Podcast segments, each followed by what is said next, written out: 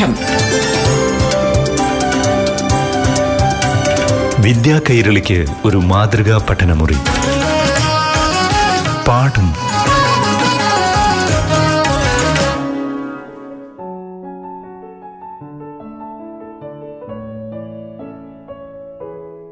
പ്രിയപ്പെട്ട കുട്ടികളെ, പാഠം ക്ലാസ്സിലേക്ക് ഏവർക്കും സ്വാഗതം. ഈ വേനലവധിക്കാലത്ത് രസകരമായ ചില ക്ലാസ്സുകളിലൂടെ നമുക്ക് കടന്നു പോകാം. കൂട്ടുകാർക്ക് ഏറെ ഇഷ്ടപ്പെട്ട വിഷയമാണല്ലോ ഗണിതശാസ്ത്രം. ഗണിതശാസ്ത്ര പഠനം എങ്ങനെ എളുപ്പമാക്കാം, ഇതേക്കുറിച്ചാണ് ഇന്നത്തെ പാഠം ക്ലാസ്സിൽ പ്രതിപാദിക്കുന്നത്.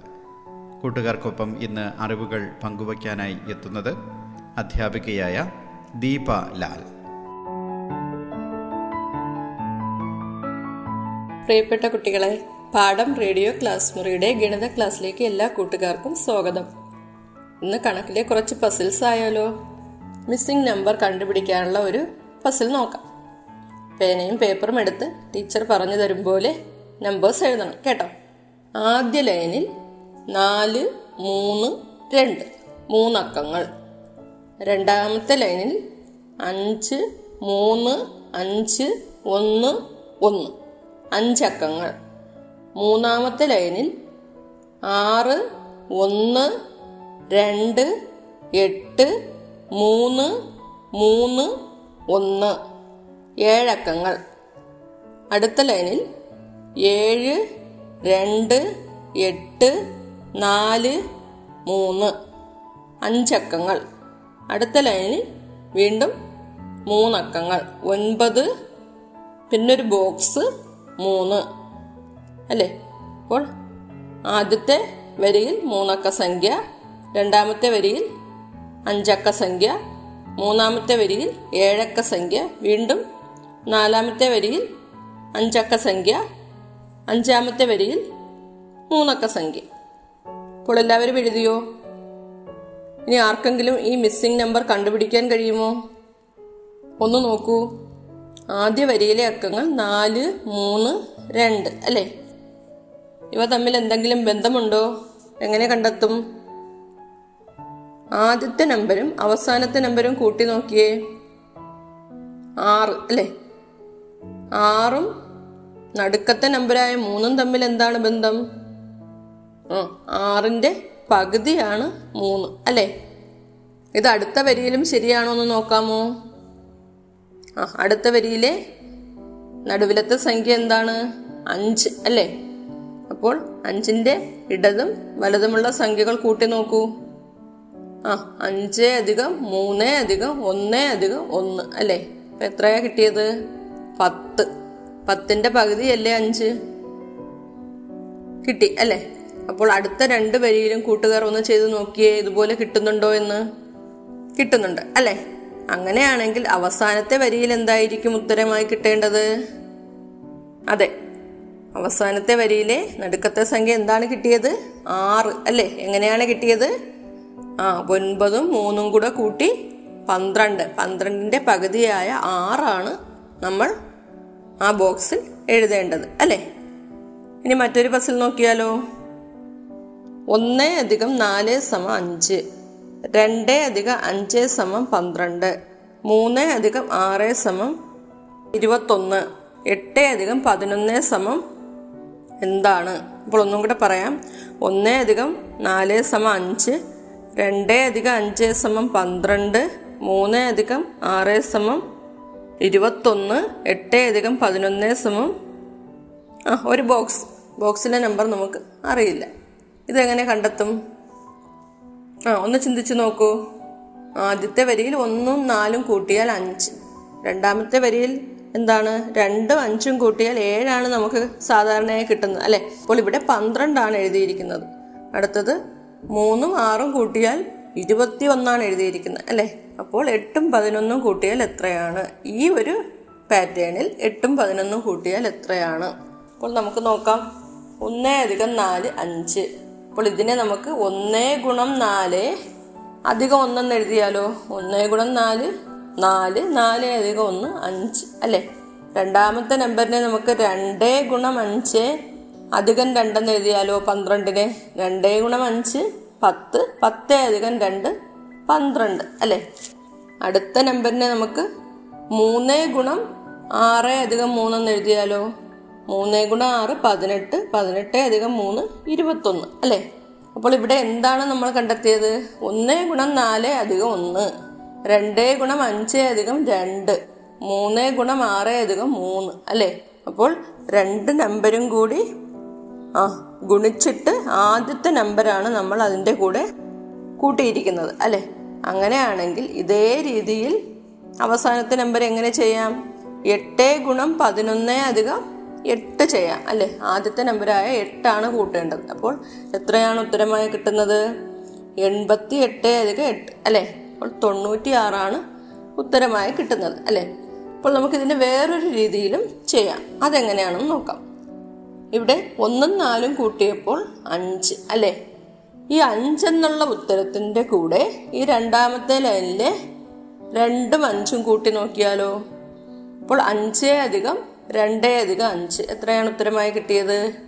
12 അല്ലേ. ഇനി ഈ ഉത്തരമായ 12ൻ്റെ കൂടെ മൂന്നാമത്തെ വരിയിലെ നമ്പേഴ്സ് കൂട്ടിയാലോ? 12 + 3 + 6 അല്ലേ. എത്രയാണ് കിട്ടിയത്?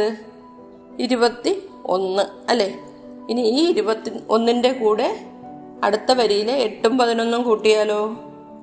21 + 8 + 11 എത്രയാണ്? 40 അല്ലേ. ഇപ്പോൾ വേറൊരു ഉത്തരമാണ് കിട്ടിയത് അല്ലേ. അപ്പോൾ ഈ 2 രീതിയിലും നമുക്ക് ഇതിൻ്റെ ഉത്തരം കണ്ടെത്താം. ഇനി അടുത്തൊരു പസിൽ കൂട്ടുകാർക്ക് ചെയ്യാൻ വേണ്ടി തരട്ടെ. 3 സർക്കിൾസ് വരയ്ക്കുക. ആദ്യത്തെ സർക്കിളിൽ അതിനെ 4 ആയിട്ട് ഡിവൈഡ് ചെയ്യുക.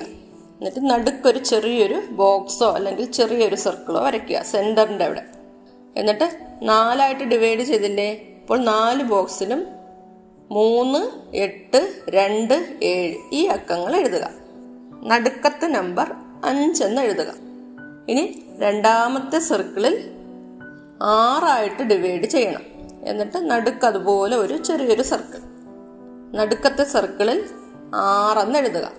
എന്നിട്ട് ചുറ്റും ഡിവൈഡ് ചെയ്ത 6 കോളങ്ങളിൽ ഏതൊക്കെ നമ്പരാണ് എഴുതേണ്ടതെന്ന് പറയട്ടെ. 6, 4, 8, 7, 5 5 നമ്പറുകളാണ് എഴുതേണ്ടത് കേട്ടോ. രണ്ടാമത്തേതിൽ 5 നമ്പറുകളാണ് എഴുതേണ്ടത്. 6 അല്ല 5 നമ്പറുകൾ. 6, 4, 8, 7, 5 എന്നീ നമ്പറുകളാണ് നമ്മൾ എഴുതാൻ പോകുന്നത്. അടുത്ത അവസാനത്തെ വൃത്തത്തിൽ നമ്മൾ എഴുതാൻ പോകുന്നത് 6 നമ്പറുകളാണ്. 8, 9, 7, 8, 9, 7 ഈ നമ്പറുകൾ റിപ്പീറ്റ് ചെയ്താണ് നമ്മൾ എഴുതേണ്ടത്. നടുക്കത്തെ നമ്പർ ബ്ലാങ്ക് ആയിട്ട് ഇടുക. അവിടെ ഒന്നുമില്ല. ആ നമ്പറാണ് നമ്മൾ കണ്ടെത്തേണ്ടത്. പാഠം വിദ്യാ കൈരളിക്ക് ഒരു മാതൃകാ പഠനമുറി. പാഠം ഒരിടവേളയ്ക്ക് ശേഷം തുടരും.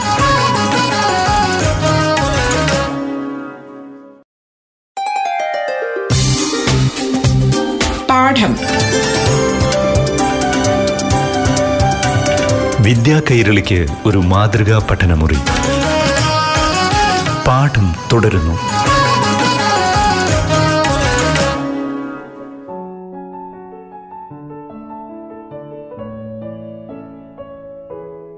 ഗണിതശാസ്ത്ര പഠനം എങ്ങനെ എളുപ്പമാക്കാം എന്നതാണ് ഇന്നത്തെ പാഠം ക്ലാസ് പ്രതിപാദിക്കുന്നത്. ക്ലാസ് നയിക്കുന്നത് അധ്യാപികയായ ദീപ ലാൽ.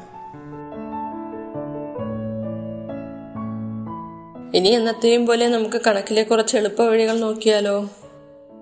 ഇന്ന് നെഗറ്റീവ് നമ്പേഴ്സ്, അതായത് ന്യൂനസംഖ്യകളുടെ അഡിഷനും സബ്ട്രാക്ഷനുമാണ് ടീച്ചർ പറഞ്ഞു തരാൻ പോകുന്നത്. എന്താണ് നെഗറ്റീവ് നമ്പേഴ്സ്? 0-നേക്കാൾ ചെറുതായിട്ടുള്ള നമ്പേഴ്സ് അല്ലേ. അതിനെയാണ് നമ്മൾ നെഗറ്റീവ് നമ്പേഴ്സ്. നിത്യജീവിതത്തിൽ തന്നെ നിങ്ങൾക്ക് കാണാൻ കഴിയും അല്ലേ. മൊബൈൽ ബാലൻസ്, ലിഫ്റ്റിൽ ഗ്രൗണ്ട് ലെവൽ കഴിഞ്ഞാൽ, പിന്നെ ടെമ്പറേച്ചർ അല്ലേ, ചില സ്ഥലങ്ങളിൽ ടെമ്പറേച്ചർ, അങ്ങനെ നെഗറ്റീവ് നമ്പേഴ്സ് നിങ്ങൾക്കിപ്പോൾ നിത്യജീവിതത്തിൽ തന്നെ പരിചയപ്പെടാൻ കഴിയും അല്ലേ. ഇപ്പോൾ ന്യൂനസംഖ്യകളുടെ കൂട്ടലും കുറയ്ക്കലും എങ്ങനെയാണ് ചെയ്യുന്നതെന്ന് നമുക്ക് നോക്കാം. ആദ്യം 10 താഴെയുള്ള ചെറിയ നമ്പേഴ്സ് എടുത്ത് നമുക്കൊന്ന് നമ്പർ ലൈനിൽ ചെയ്ത് നോക്കാം. ഒരു നമ്പർ ലൈൻ വരയ്ക്കാം. അതിൽ ആദ്യം 0 അടയാളപ്പെടുത്തുക. എന്നിട്ട് 0ന് വലത്തേക്ക് പോസിറ്റീവ് നമ്പേഴ്സ് അല്ലേ 1, 2, 3, 4, 5 വരെയൊക്കെ അടയാളപ്പെടുത്തുക. ഇനി 0ന് ഇടത്തേക്കും അതുപോലെ -1, -2, -1, -2, -3, -4, -5 അടയാളപ്പെടുത്തുക. ഇനി നമ്മൾ ചെറിയ നമ്പേഴ്സ് എടുത്ത് അതിൻ്റെ അഡിഷൻ നോക്കാൻ പോവുക. അതെങ്ങനെയാണ് കൂട്ടുന്നതെന്ന് നോക്കാം.